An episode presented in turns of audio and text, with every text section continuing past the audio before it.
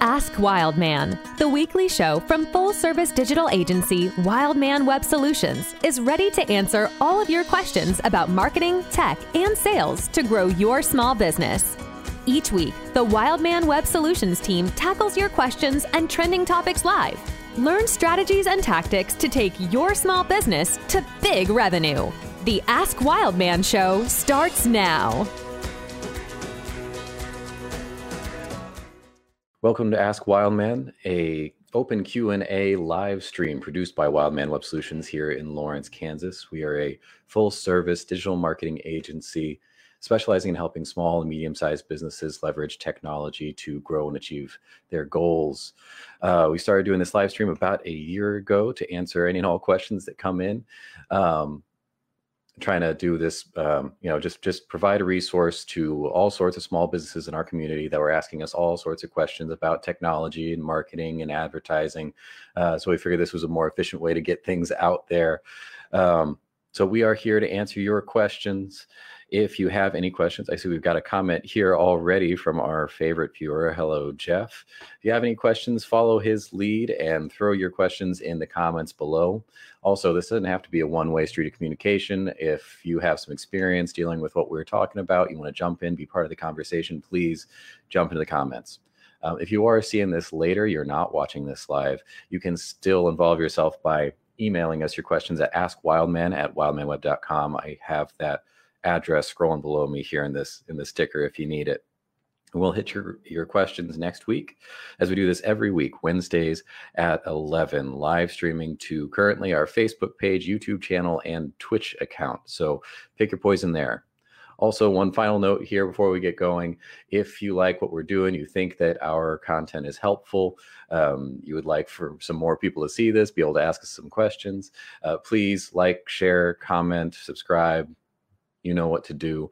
Um, that helps us to reach more people, be more of a resource, um, and answer some more questions. So, without any further ado, I'm going to bring in my partner, Mike, to help answer some of your questions. Hello, Mike. Bringing you in right in the middle of a drink. You're welcome. Good morning, Miles. How in the heck are you doing, sir? I'm doing good, ready to take over the world. Let's do this, Mike. All right. All right. So, uh, like I said, this is an open Q&A, so anyone watching out there, please feel free to throw your questions in the comments below, and we'll hit those as they come up.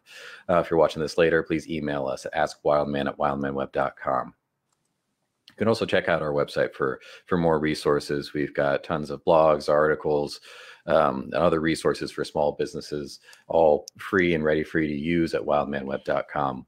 All right, to start things off here before all the questions come, pouring in, as I'm sure they will here. You guys are furiously typing out there. I wanted to hit on something that we don't really talk about a lot here. I feel like, you know, I end up falling a little bit more on the technical side talking about you know websites and apps and building stuff because that's that's mostly where i live and then mike you fall over on the marketing side we end up talking about messaging and advertising and social media and that kind of thing and there's one thing that we kind of gloss over a lot yesterday i was building a couple of sites for clients and realized how much time I actually spend on the design of even the most simple of websites. Um, you know, just building out a simple one page landing page for a client yesterday and spent hours just getting all the colors and all the alignment and everything just right. Uh, I realized that we really don't talk about that a lot. So I put together a couple of tips for small businesses when it comes to design. First and foremost, design is everywhere. It's not just when you're building a website. It's not just when you're designing a new logo. It can be if you are, uh, you know, posting to social media, doing a new business card, or even the restaurant owner that is writing a menu out on their uh, little chalkboard out front on the sidewalk. You always have to think about how something looks. So that comes my my first tip here. that's know your objective. The design, when it in business, design has function. It's just amount, uh, just as much about function as it is about form. So no matter what you're doing, if you're putting together a website, if you're putting together a new logo, if you're just posting to social media, you have to think first and foremost about the function of it. Um, I find that people, when they are putting something together aesthetically, they're designing something visually, they tend to get lost in the design of the whole thing and the aesthetics of everything.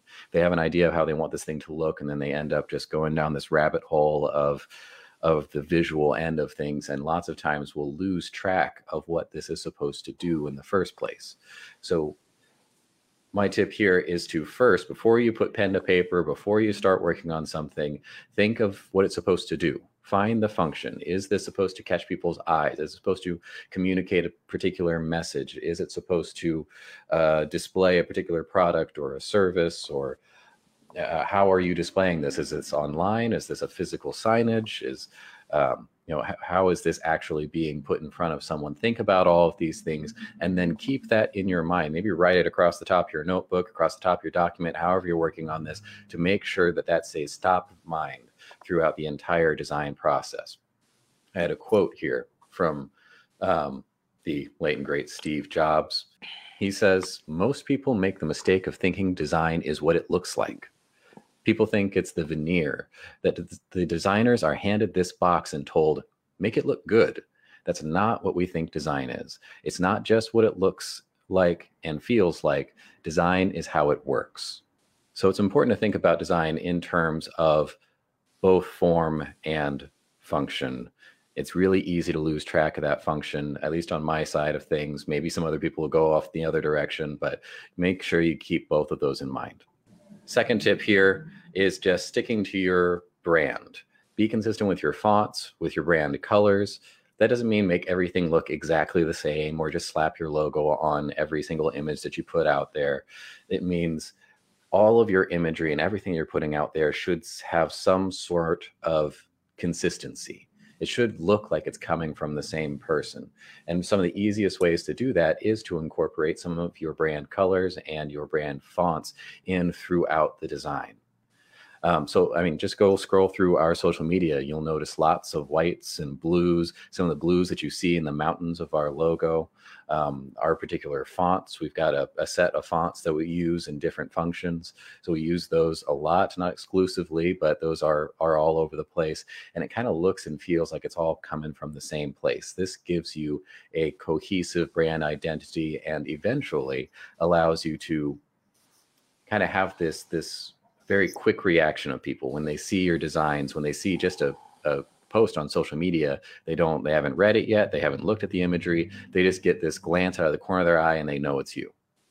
I mean think about some of the most successful brands biggest companies in the world. Um, you know i just use steve jobs so apple is a great one where they have a very established visual brand identity out there. As soon as their commercial comes on as soon as their ad shows up their logo is there you don't really have to look at it and you know. It's got that very clean they always have like the just unreal white background in all of their ads. Um, everything is this pristine white. It's it, they have this complete visual package built out across everything that they're putting out in, uh, in, in visual mediums, so that you don't have to think about it. You know that's Apple. So you can do that on a a, low, a smaller scale by just throwing in some of your colors, some of your fonts, and trying to make everything a little bit more cohesive across the board. Next tip is white space. White space is the space in between the elements in your design and the outside border. Don't waste it. This is something that you can use. People don't really look at it a lot. They think it's just empty space in between what they're trying to put out there and the margins that they have to have uh, between the, the outside borders. But you can use this intelligently first of all just to you know keep everything simple looking you have to have the proper spacing in between letters to make sure everything is legible um, that that kind of thing is known as passive white space where it's not really meant to do anything it's just um, you know making something a little bit easier to read making it um, format a little bit better depending on if you're posting to facebook or maybe this is a display ad or you know maybe this is print media or something um, this is a little bit more strategic and functional putting out there to make sure that you can actually read everything. Active white space is something that's really meant to do something. It's a little bit more intentional. Uh, the best example I have here is FedEx. If you look at their logo at the E and the X, the blank space in between those two letters actually forms an arrow, which being a shipping company is kind of a uh, an accurate representation of what they do. And whether you notice it or not, that little messaging there is subliminally getting in there and letting you know that they like to move. So use that white space effectively. Really be be cognizant of the blank space um, and the backgrounds of your images. That I mean, keeping that in mind, white space doesn't have to be white. Your backgrounds can be much more interesting if you have an image there with a nice overlay, so you can still read the text, or you just have a cool pattern in the background. Uh, a nice frame around everything. These things can elevate a design from just plain text on a white box. That comes to my second to last one here, and that's just keep it simple. Don't go crazy on these designs simpler is always going to be better, especially in the small business space. You're going to waste hours and hours and hours working on designs only to find that you've overdeveloped something. It's way too busy. It doesn't make sense anymore. You've lost sight of your original function. You've completely skipped all of the previous tips that I've put out here just because you've overworked the thing. So keep things simple. As soon as something's good, maybe get a second pair of eyes on it or something and, and, and push it out. Finally, this one's a little bit broad, but just be creative. Look for something different. Try to stand out a little bit. Visually this is something where people can really can flex their creative muscles a little bit more than they can in the regular day-to-day business. Um, you can put your content out there and you know just do something just a little bit different from what your competition is doing from what everyone around you is doing and you'll stand out wonderfully. Just in the last couple of weeks we've started putting out these audiograms, which I really love. Um, it's little clips of this show and other audio content that we produce. It's got this little sound wave moving um, animation on there, and usually the transcript of what we're saying. So it's really enticing visually, but also primarily one of the reasons I like it is it's just it's different. I don't see a whole lot of people putting out content just like that. So, you know, this is your your time to shine, to be a little bit creative, be a little bit different, put out something new, be a little experimental. Um, you can stay on top of the most recent design trends, or you can just try to be yourself. But overall, try to do something new, try to do something a little bit different, be creative. So those are my uh, my tips for design for small business. Mike, did you want to jump in on on any of that? Otherwise, we've got a couple of questions coming in on this. Okay, well, yeah, I'll throw my two cents in, Miles. I'll try to keep it brief here for you.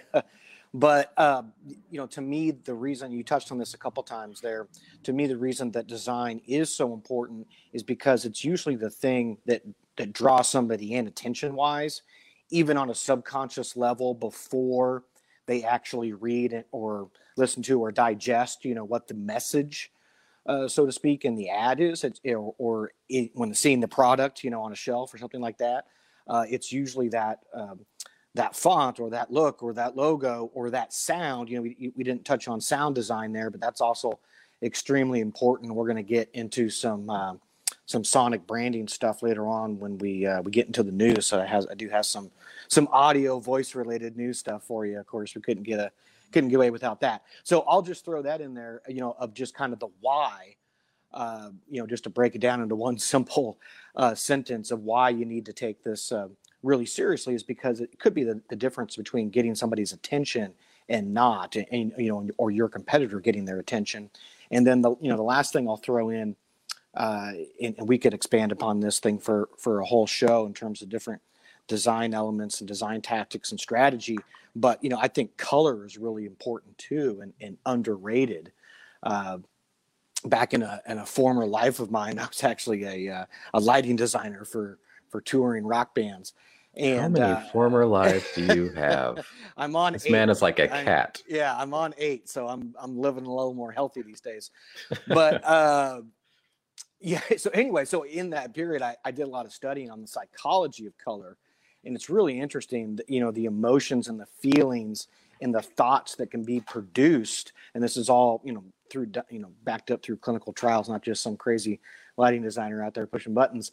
Uh, but you know, th- through color, you can uh, create emotions, you can create reactions, uh, and it's really, really powerful stuff. And so you do need to take a lot of thought when you're putting together your brand uh, into your color strategy, which you alluded to, uh, because it, it it does a whole lot more than you think on the subconscious level. But yeah, let's get to some questions. Yeah, colors can do can do a lot there. You see all those studies out there saying certain colors I don't know, uh, create certain feelings, certain emotions, where some will create trust, some will be inspired. You know, some people say that the the the red and yellow used in McDonald's is specifically scientifically proven to make you hungry. So yeah, that's true. Um, you know, there is a lot out there, but you know, my my point in there was really to just use your brand colors to make things cohesive. But yeah, you can do a lot more with that and and think about your colors that you are putting out there, right. both in and outside your brand colors well, in well, all and, of your designs. And you really need to because you don't want to give a you don't want to give the wrong subliminal messages. True. You know, if, if yeah, if, if I'm wanting somebody to be, you know, really active and and you know and passionate about my my product and yeah i'm probably going to use some reds some yellows some oranges some purples you know i'm not going to use blues and greens. You know, that's a more cooling, you know, empathetic, relaxing type of a, an emotion that you're going to get across with that. And so you really, that's why you really need to pay some some attention to this. I'm not saying you got to, you know, become a scientist over it, but don't just go throw. Hey, my favorite colors are blue and green. I'm going to make my logo of that. You know, no. You know, you have to put some some thought into how you want people to think and feel and react when they see uh, the colors that your brand represents. Yeah, and that brings up kind of my first point here, and that was that design is everywhere. And we were talking about logos and websites and that kind of thing, but then you know McDonald's they're putting that stuff all over. Like they're talking about the colors of the booths in their restaurants. So this can come mm-hmm. into play when you're just painting the walls of your physical store. Exactly. Um, yeah. It's it really is all over the place when you're thinking about the aesthetics of something when you're looking at the visual elements that represent your business, whether that's your website or your storefront or your physical space or your logo or your letterhead or your social media, whatever you're doing, these tips should be fairly um, all encompassing throughout all of those. Uh, throughout all those mediums. Yeah, and, and if we put this in website, you know, terms, you know, really your website is just an, if, if we're talking about traditional retail store, it's an extension of the square footage that you have in your store. And so, you know, all of that stuff needs to align on, on, a, on a branding sense. But uh, you also need to think about the customer journey and the customer experience and how they're going to relate to all the design elements that you're putting into your website as well as your store. And as you said, making sure that's cohesive. I, I was making this point to somebody the other day, uh, actually, Miles. Uh, I think just yesterday it was that, you know, I, I see I see this trap, and, and I'm not trying to blame local small business owners. It's not what's what's happening here. I'm just, just Uh-oh. you know, I'm just pointing out a scenario that could use some improvement from my perspective. Uh, and you know, and that is, you know, if I'm a downtown business owner and I put so much time into you know that experience of people coming into my store and that you know and and walking them through the buying process and being that knowledgeable person that they can talk to face to face and having that local hometown feel and you know and shop local shop local shop local right how do they feel when they go to my store online and it's a Shopify site? And it's this big corporate eh, blah thing that looks like everything else. It's a cookie cutter of every other type of retail shop out there. And it's not local, it's not personalized, it's not customized to that Lawrence downtown feel, right? That's a complete disconnect that probably 80% of them are doing right now. You know, and again, I'm not blaming them because that that seems like a reasonable solution, you know, right? Hey, Shopify, great company. I'm not bashing Shopify. Uh, but it certainly is a, a design and I would say a customer experience disconnect from what I'm trying to get across as a as a local shop owner in a place like downtown Lawrence. So I'll at least leave it there. Some, yeah, no, there are some things that you can do with that as well, because that is, I mean, that that's kind of bridging the gap between the visual design and then your own your messaging. So mm-hmm. you were always talking about putting out a message. So I was trying to make a point of, uh, you know, making sure that the visual elements of your brand, both online and um, in the real world are cohesive in one way or another. But I mean, your message kind of is the same thing, going from online through your advertising to your social media to your website and to your physical location. Your messaging should remain consistent, and those two somewhat converge. Um, here where you're talking about you know having an online sh- shop yes. or something and where you can put those things together um, you know tools like that really they do have their time and place. They're definitely very they're they're easy but if you do have a message like that and then they show up at a cookie cutter shopify site then that can be a disconnect. So maybe you can utilize the visual elements there to help to make that transition or to you know make things a little bit more more cohesive where you know you're designing the shopify site a little bit more. Maybe you're using your um, your your product imagery or you know you're making sure that it's utilizing the same colors and the same fonts you're customizing it a little bit more um, so that there isn't that just jarring shift from local custom business to large corporate cookie cutter black and white online shop. Yeah. So there, there, are some things that you can do within the visual space to help to assist with your messaging and to make sure that this entire customer journey is a little bit more, let's just say a little smoother.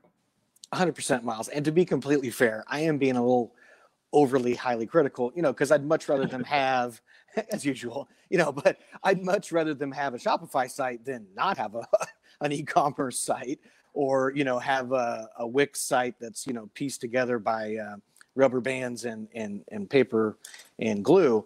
Uh, but yeah, you know there there is there is a disconnect there, and so and that's just going to take time. You know, just, this whole thing is an evolutionary process, and to be fair, there hasn't been a lot of good local solutions, you know, at their fingertips uh, in the past, and so like I said, I'm not casting blame out there or saying, "Oh gosh, you guys are idiots" or something you know, it, it's just uh, it, it's it's it's it's a good uh, transitional piece, I guess. You know, but not not where you end up want to end up when you're thinking about your customer experience and your overall brand.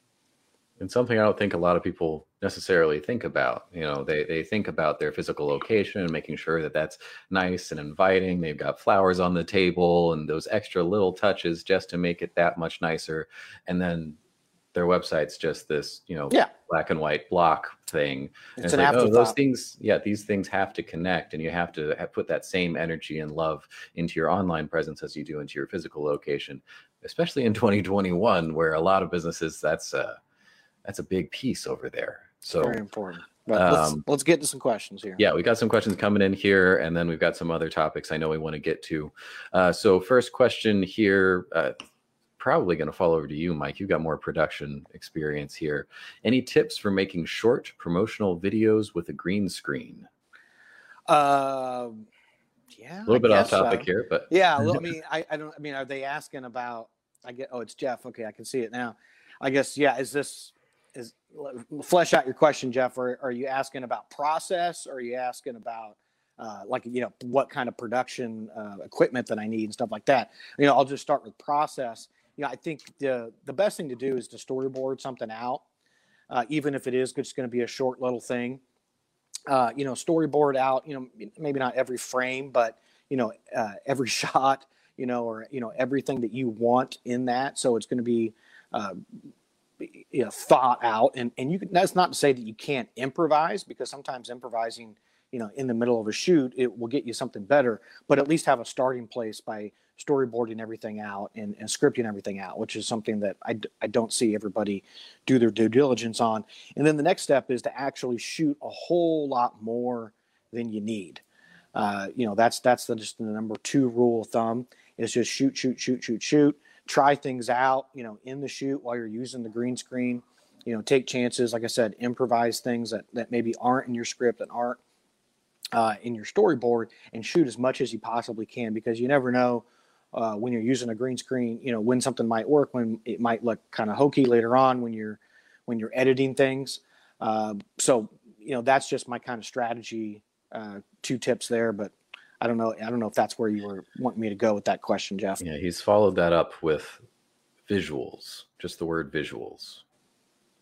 Okay. Um, well, I, it's, a little vague, but you know, I'd say you know the, the power of of a green screen is obviously you can use you know visuals from all over the world or you know wherever, but you can also get a little drunk on that. I feel like so you know so that's why I feel like you know the, the storyboard exercise is is really important because you know make sure that everything you're showing on your green screen is relevant to the end message that you're trying to get across with your end consumer and you're not just you know uh, having fun for the sake of having fun. Now, again, when you're shooting stuff, have fun for the sake of having fun. But I'm talking to like when you're actually putting these short promotional videos together in the editing process, is go back to that storyboard, go back to that original messaging that you were trying to achieve, and say, hey, does this really achieve, you know, the the with this image that we're showing on the green screen, is it really translating to that message that we're trying to get across to the person? Or is are we trying to, you know, are we just trying to too hard, you know, so to speak, by showing things that aren't exactly relevant to the end message? Uh, so hopefully that helps, Jeff. Yeah, I'll jump in and just say that, um, you know, probably defaulting back to some of my design tips here is keep your your function in mind. Uh, so you know, decide what you're wanting to do with this particular video, and then make sure that everything that you're doing is in pursuit of that goal. Green screens are kind of a fun tool, but they're just one tool in your belt. Um, and so if that cool green screen background isn't necessarily pointing you in that pro in that direction isn't helping you to make whatever point it is that you're trying to make then you know sometimes i'd rather just see your office as the background or a plain wall or something like that um, you don't necessarily have to use every tool in your belt and every fun new toy that you have for every single uh, message that you put out there so uh, yeah uh, back to my tips here of um, you know know your objective and keep it simple well, apparently that was the advice he was hoping for. So awesome. Glad we can help. he did throw one thing in here while I was talking about design stuff. Um, he says, "Thanks, thank goodness for professionals. I can't draw a stick figure." Well, um, you know that uh, the two points on that. One is you know don't undersell yourself. Uh, lots of people are a little bit more creative visually than they they know. Like I can't really draw at all. I, I have no um, visual art experience, but I can do some graphic design stuff. We put uh, that art on a screen. There's lots of tools out there to help you out with everything. I can do lots of great web design stuff. Um, you know, coming from my my coding background, having that technical expertise allows me to do a lot of things online that you know some strict more strict designers can't necessarily do. Um, and so your skill sets may shine vis- visually in, in ways that are unexpected. So don't don't short sell yourself. Um, and overall, you know, we're not saying that you have to design, you know, something fantastic. This doesn't have to be a masterpiece. You're not making the next Mona Lisa or something. You're making a post on social media, and instead of just putting black text on a white block, you know, for you, you guys have um, Jeff, talking to you, I know you have like uh, greens and gold in your color scheme. Just throwing in, uh, making instead of that white background, maybe it's a very light gray. Maybe you have um, a cool border in your greens or in your golds or something. A, a gold border could really make something shine. Um, on that text, maybe it's also gold to match the border and has a little bit of a drop shadow to make it stand out a little bit. Just little things like that can help your message to stand out amongst the noise online. So, you know, we're not necessarily talking about drawing stuff out or, you know, designing a masterpiece, just little tiny things in fonts and colors and adding just a little more thought into the visual elements of your of your brand both online and in the real world can help to elevate your business uh, just to that next level. So I, I, just wanted to hit on on that. And then the second point there is obviously thanks thank goodness for professionals yeah, uh, know your limits. There are lots of great designers here in Lawrence, and you know everywhere. If you're listening um, somewhere else, obviously we have some some graphic designers over here, and we do some good work there. But I know there are some other amazing designers here locally. So um, you know, definitely make sure to know your limits and and reach out to a professional when necessary. I feel like we just gave a uh, a drunk driving piece PSA there, Miles. what do you mean drunk driving PSA? Never mind. What's oh, the, what's the next question? All right, joke didn't land there. Yeah, hopefully joke. somebody in the audience got it. Just right over my head. I don't know. You were talking about knowing your limits and asking for help when you need it. all right, all right, yeah. Okay. So yeah, if you got any other questions on that, please throw that in the comments here. We'll hit those as they come up. I'm seeing some other things kind of flowing in here, but I did want to take a little bit today and talk about something that came up this uh, this last week between this show and our last one, um, and that is you know something I've talked about on this show before. Um, but I think it's about time that we rehashed it and maybe dove a little bit deeper into it, and that is hosting. We're not talking about hosting a party here. We're talking about web hosting. Um, So when you are whether you have an existing website or a you know putting together a new website, you're going to need a couple of things. First of all, is the website itself. Those are the site files, the design, the pages in there. You're going to need a domain and you're going to need hosting. Those three things together give you an actual website live on the internet. Your site files are just what I, I, had just described there. It's the actual pages, it's the design, it's the HTML, CSS, JavaScript, and whatever other nonsense you got going on in there to display your website. You can open these files up locally and just have it display on your computer.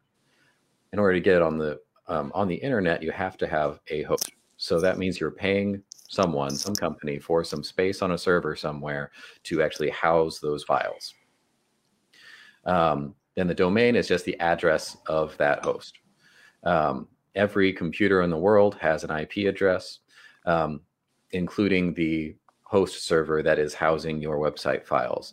Your domain is just an easy uh, nickname for that IP address. It's actually masking an IP address. If you look at the top of your browser right now, you'll see facebook.com, youtube.com, wherever the hell you are.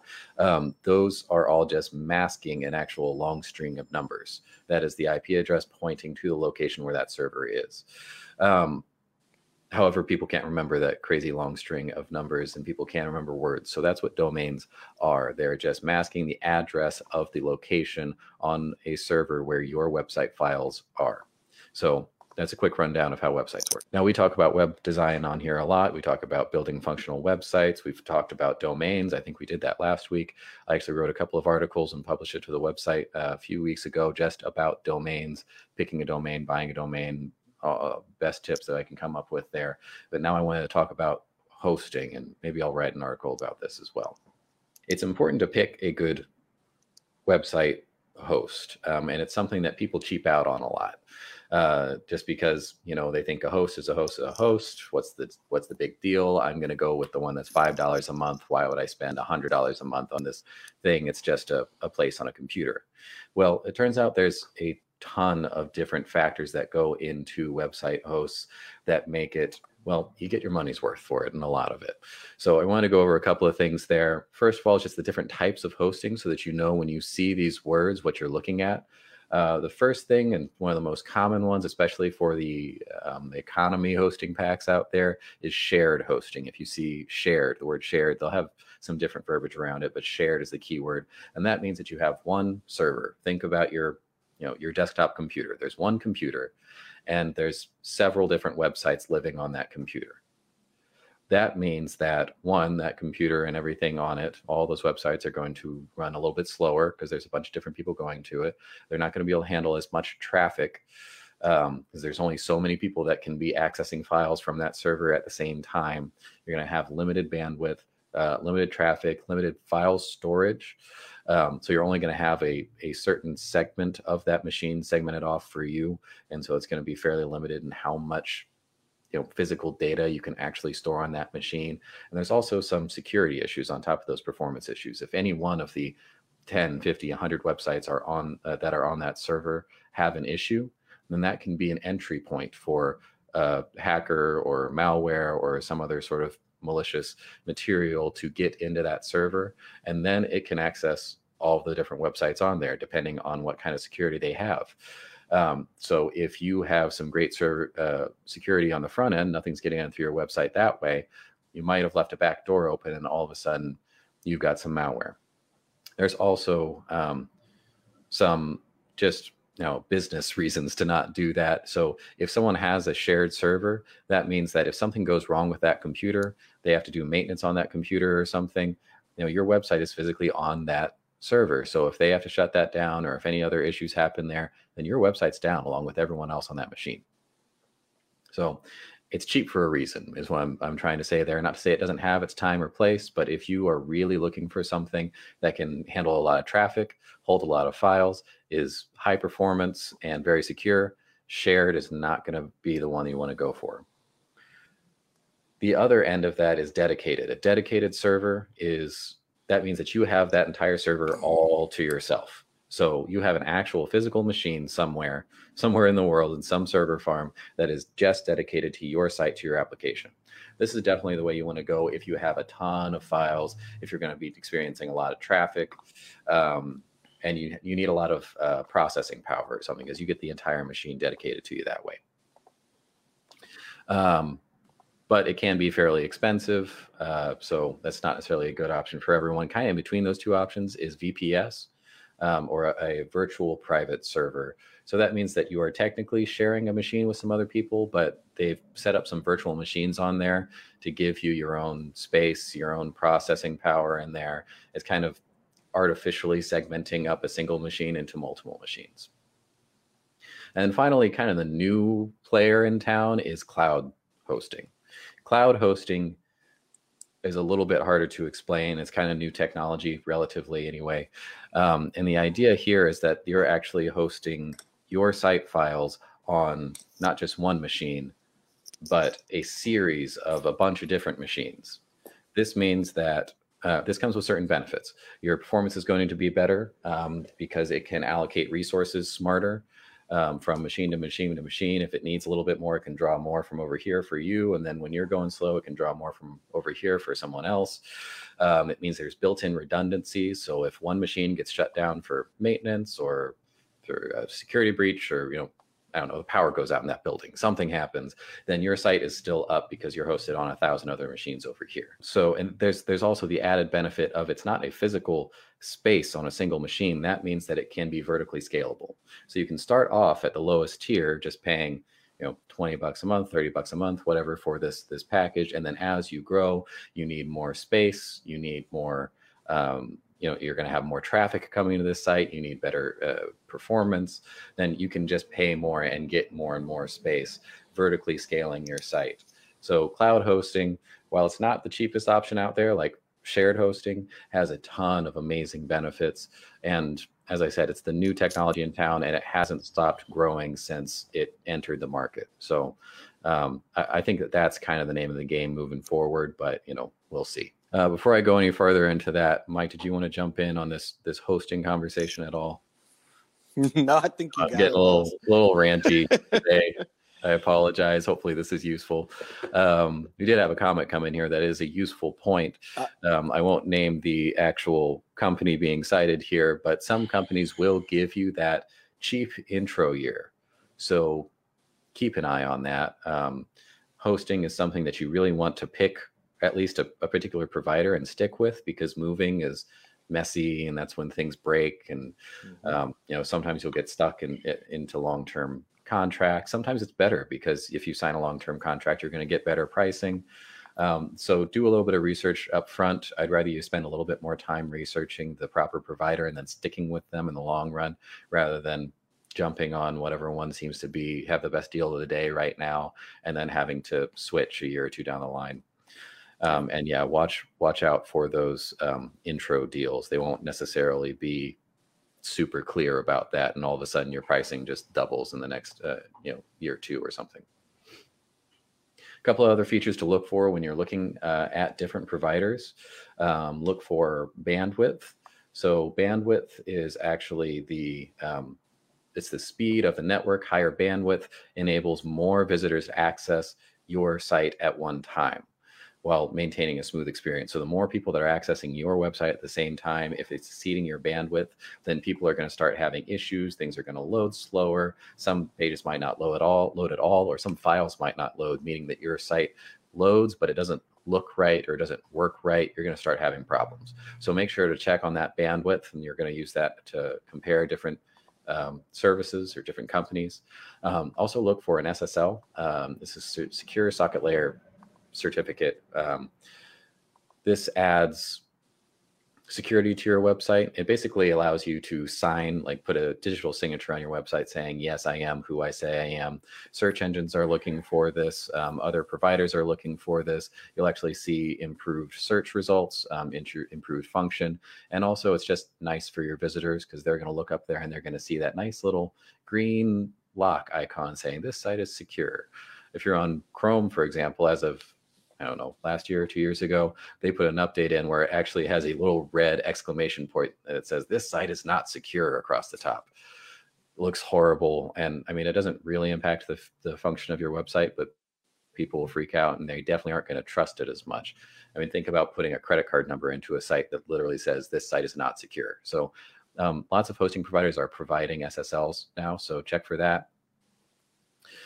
Um, lots of companies will brag about their uptime. Basically, all um, company major hosting companies are going to say they offer 99.9% uptime, but that's just because they've got a billion people all hosting on this and most of it works and so that one person that gets hosed every couple of days um, doesn't really drive down that average very much so i'd say look at reviews look at customer reviews at this point and look for one that um, you know if you see one that everyone's just complaining about their site being down for prolonged periods of time then you know maybe not that one um, backups is an important feature uh, lots of hosting providers are now um, offering backup features where they'll actually back up your website. So if anything does happen, you can easily just restore that backup. Um, you'll want to look at size of backup restrictions, um, if they're backing up just your files or your files and your database, and how many backups they'll store and for how long. That's kind of the main features that you're looking for there. That can be decision maker. And then finally, just storage how much storage space are they actually giving you? Uh, some of them limit it, some of them don't. They just give you unlimited everything.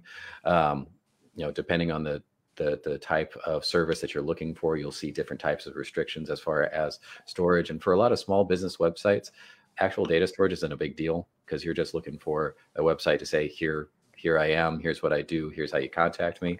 And so that's really not going to take up much space. If you are a larger site or you're wanting to do a um, a bunch of images, a bunch of videos on there. You're doing a recurring blog on there or article posts. You're continually putting more and more content up there, um, or you have user generated content on your website, then you can exceed a storage limit pretty quickly. So, um, you know, keep that in mind.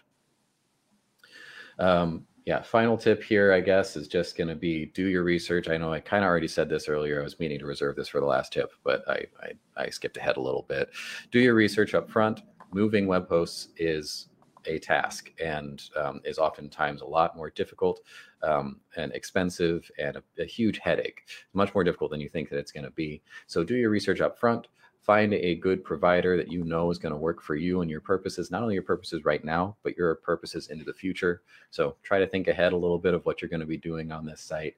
Um, look at reviews uh, because they're all going to say that they're the best thing out there. So look for reviews of these different companies, find the ones that don't have a million people complaining about them. Make sure you know your terminology so that when you do do that research, you're you're doing so in an inform in doing so in an informed way, um, and you're able to make the right decision. And finally, on pricing, I know lots of people like to cheap out on hosting. You don't have to spend a fortune, especially if you're not developing your own online application, you're not running a social media company or anything, you just have a business website. So you don't need the most expensive thing out there, but also don't pick the cheapest. Go middle of the market, find something that works for you, know these features, find the one that have the features you want, and then shell out the extra 10 bucks a month for whatever it is that you're needing to do here. It's going to be worth it for you. All right, that is my hosting rant here. So if anyone has any questions or wants to chime in on that, please do so in the comments. Um, Mike, did you have any updates on that or anything else that you wanted to throw in before we, we move on to the next point? No, I'll just say uh, you get what you pay for. Yeah, yeah, and unfortunately, and you know, we get to see that nightmare a lot. People coming to us and saying, "Oh, we're you know, not in this good situation with the host," and then we have to try to move them or you know figure out some sort of solution there one thing I didn't actually put in my list here, I actually just I just thought of, but could be a very useful um, part of this is support. Look for one that has good support mm-hmm. because mm-hmm. when something goes wrong, not if, when something goes wrong, at some point something's going to go sideways on your website. You need to know that you can contact someone, that you have someone for support. And some of these hosting companies have amazing support some of them really really really really don't so um, i'd say weigh that a little bit heavier than you think. I've worked with hosting companies before that um, were a little bit cheaper, but didn't really have support. And because you know I have that technical back uh, background, I could do a lot of the management myself, and I didn't really need that support. But then eventually, when something did go sideways that was out of my control, you know, I was just out of luck until someone from their support team in Bangladesh could get back to me. So um, yeah, look for support as well. That's a very important factor in hosting. All right, I think we're going to move on here. Um, we have a couple of updates from the news desk, I understand.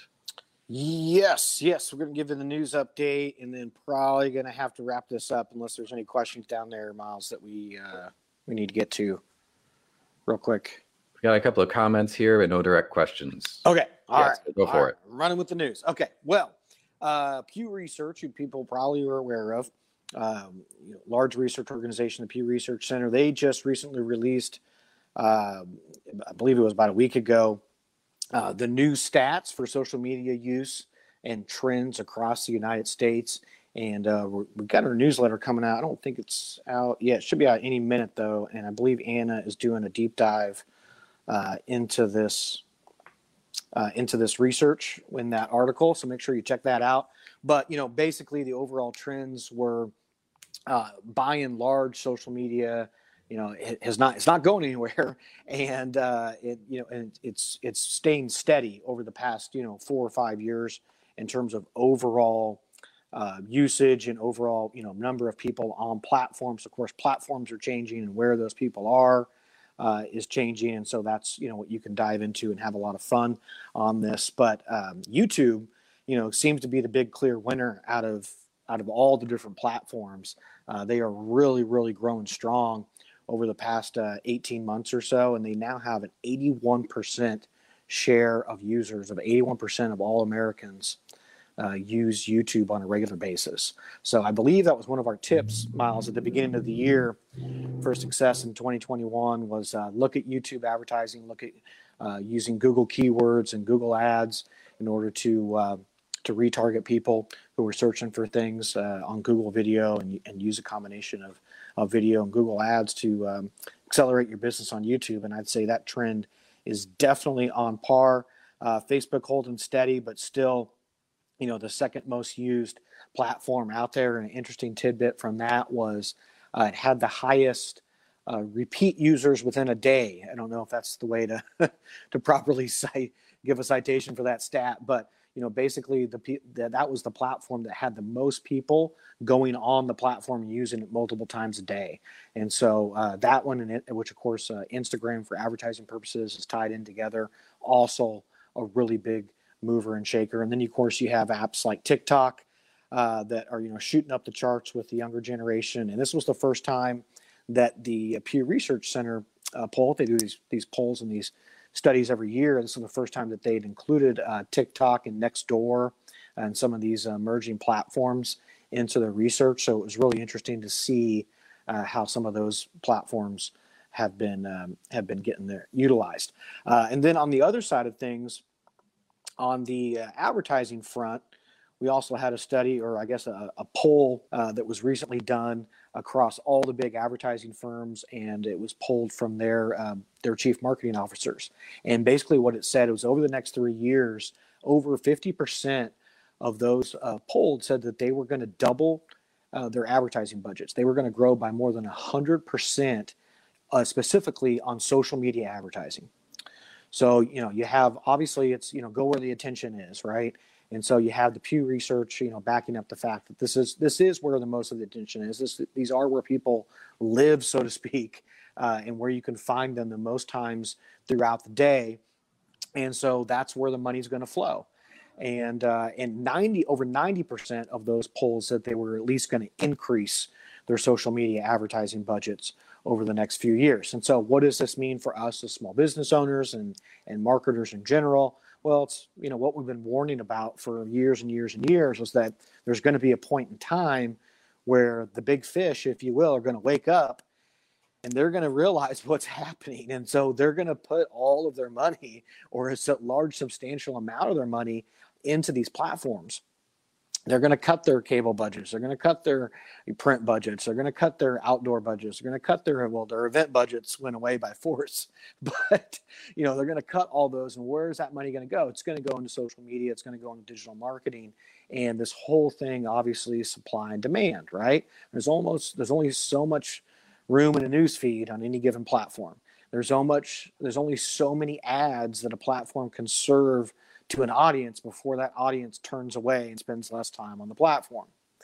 And so what's going to happen is the price is going to go up, right? I mean, it's just simple supply and demand. And so that means as small business owners and as marketers, should we turn and should we give up? No, it means we have to work smarter, not harder. You know, we have to really make sure that every ad dollar that we're spending is uh, is is going in the right direction, and and, and messaging has got to be cre- key and got to be critical. You know, we have to really um, dot our i's and, and cross our t's on our content and our messaging and what we're putting out there because there's going to be less and less room for error when we're dealing with the type of budgets that we have with a small business. So, some food for thought on that, Miles, uh, and also, uh, you know, a couple of interesting things coming out of this as well uh, just in terms of where people are going, you know, with the YouTube thing, is you know there's obviously a, a, big drop in cable amongst the young people. We've known about that for a long time.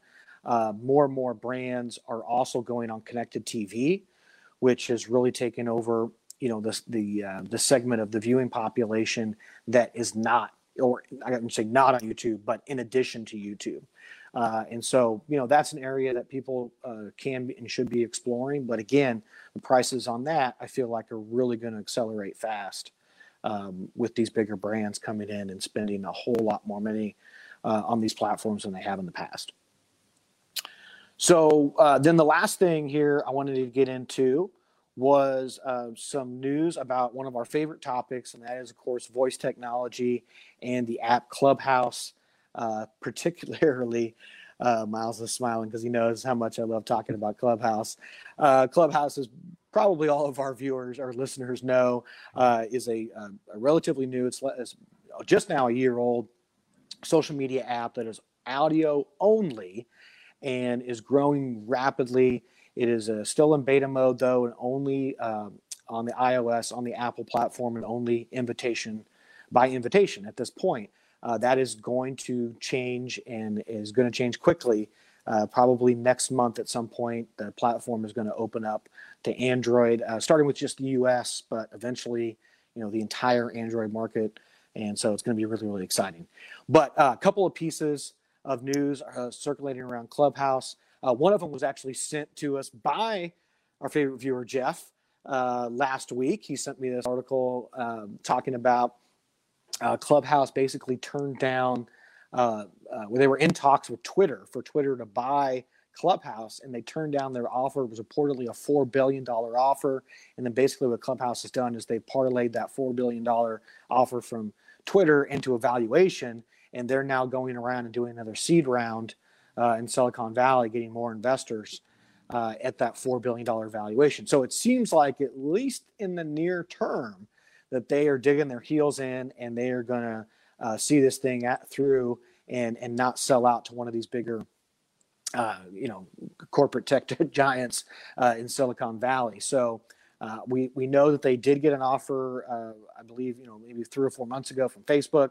So now we have a report uh, directly that they got one directly from Twitter. Both of those have been refused. So Miles, you know, just going back from our discussion in the summertime, you know, can a a, uh, a new platform emerge from from nothing and go from zero to 60 in a short amount of time and end up being a competitor in a space. And so far it looks like that the answer to that question is yes it is it is possible. So so that's exciting. With a good uh, idea anything is possible. A good idea good idea and great execution right? Because good ideas are shit as we've talked about on the show. It's got to be executed uh, anybody can have a good idea. But yes, I agree with you. Uh, okay, and then the next thing about Clubhouse, and I really am going to try to wrap this thing up relatively soon.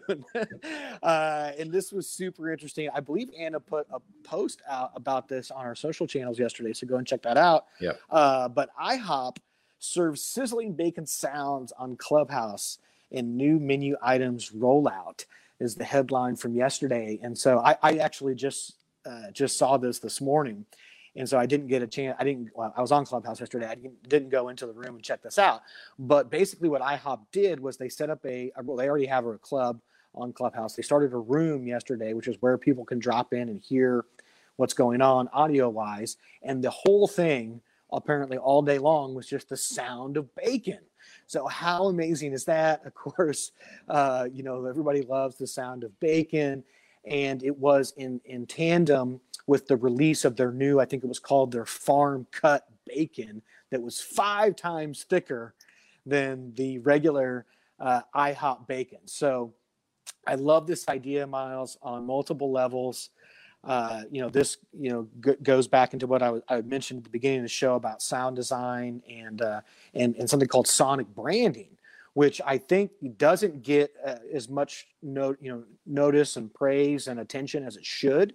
Uh, but you know, just tying into our conversations over the past few weeks about voice and voice technology, this is a really, really important space that a whole lot of people need to be taking uh, taking heed and and tying into their overall branding strategy as they roll out their voice strategy. Uh, you know, which hopefully they're working on right now, and and if they haven't already.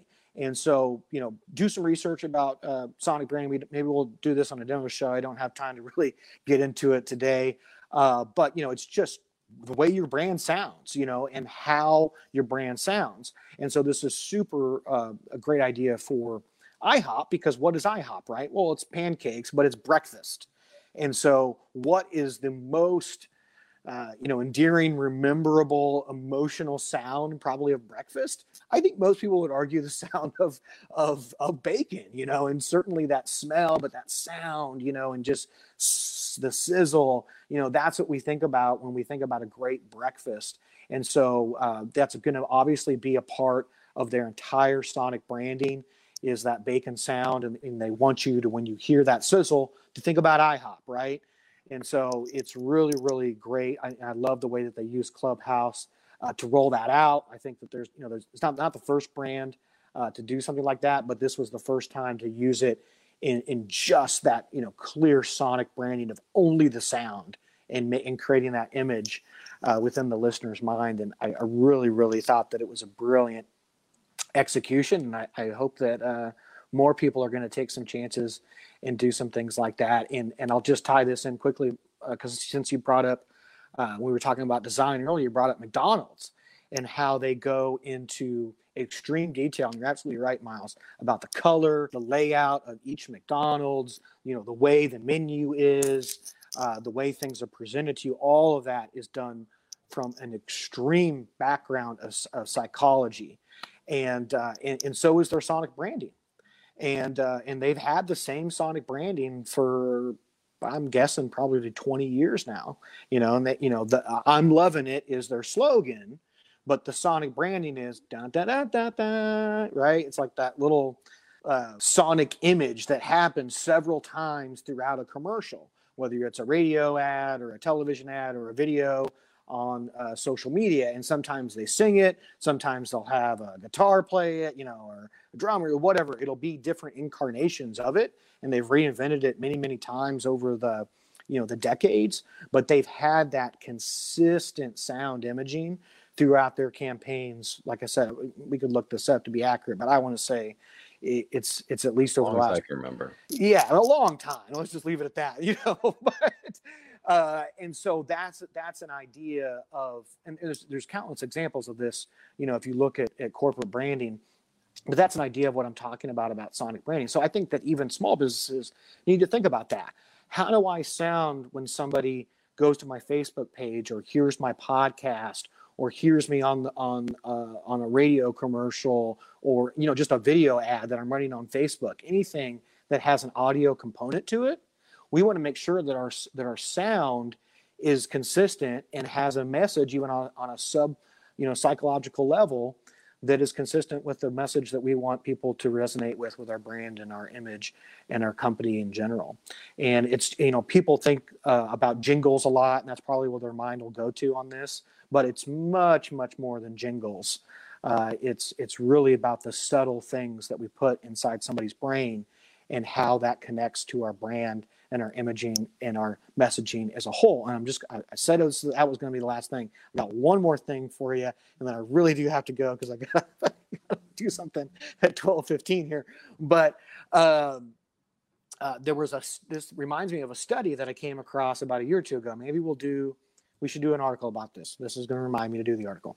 But uh, uh, there was a study from Yale recently that came out. I said a year or two ago. I think it was a week or two ago. I read this study, And basically, what it found, and, and this is you know this is a new study that is backing up decades and decades and decades of studies that also basically show this same thing, and that is that people trust sound, people remember sound, and people identify with sound more than anything else. And this study was about messaging, and it was the basically the difference between hearing audio only and hearing audio with with images. And what they found is that when you only listen to the audio and you take the images out, like if somebody's listening to the podcast right now, that they're going to remember the, what I said far more than the people that watch this broadcast. They're going to uh, trust what I said more than the people that watched and listened to the broadcast. And so when we talk about branding, when we talk about messaging and advertising and marketing, that is really, really powerful you know to think about is how can i leverage that audio only component knowing that people are going to remember what i say trust what i say and the third component was react to what i say and take action to what i say more than if i if they're watching it. And and the re- the reason the rationale behind it was basically because of the simplicity of audio is that when I'm watching something, the brain is also sending all these other signals how the person looks, what they're wearing, their facial expression, you know, all these different things that can be manipulated, misconstrued, et cetera, et cetera. And when I'm just listening to it, I'm really just absorbing the message on a whole other level that is going to connect with that person on a deeper uh, uh, connectivity. So I'm going to leave it at that, Miles because um, I do I do have something to do in, in, 10 minutes. But if there's any questions down there uh, or something that I can help wrap up this point, um, we'll we'll get into that. Otherwise, I'll leave it at that. Yeah, I think we're probably going to have to come back to this in another show because those were some some real interesting points I'd love to get in on. Um, but yeah, we'll we'll just use that as a as a wrap up for today's show. If you have any other questions, you're watching this later, please email us at askwildman at wildmanweb.com. But yeah, we'll we'll come back to that whole sonic branding idea next week. Yeah, it's important stuff. All right. Thanks, Miles. Thanks, Mike. Okay, so that is it for us this week for Ask Wildman. Thank you for tuning in. Again, if you are watching this later, you're not watching live, you can still be part of the conversation by emailing us at wildmanweb.com or ask wildman at wildmanweb.com. I have that address scrolling below me. As always, you can uh, message us on social media, follow us at wildmanweb, um, or go to our website at wildmanweb.com for more resources. We cited a bunch of articles in this show that we've we've put up there, and we'll, we will be putting up more articles uh, pretty frequently. Also, watch out for that newsletter coming out here shortly if it hasn't come out already. Um, and if you haven't signed up for that, then please do. We put out a lot of really great content, some of the stuff that we talk about in this show, some of the things that we end up turning into articles on the site, and some things that stay exclusively within that newsletter. So go to wildmanweb.com and sign up for that newsletter for uh, some really great resources. Otherwise, we will see you next week. Uh, next week at 11, come back here, tune in to our Facebook page, YouTube channel, or Twitch account um, and uh, ask us your questions then. We will see you next week. Thanks, everyone. Thanks for listening to Ask Wildman. Send us a question for next week's show at askwildman at wildmanweb.com.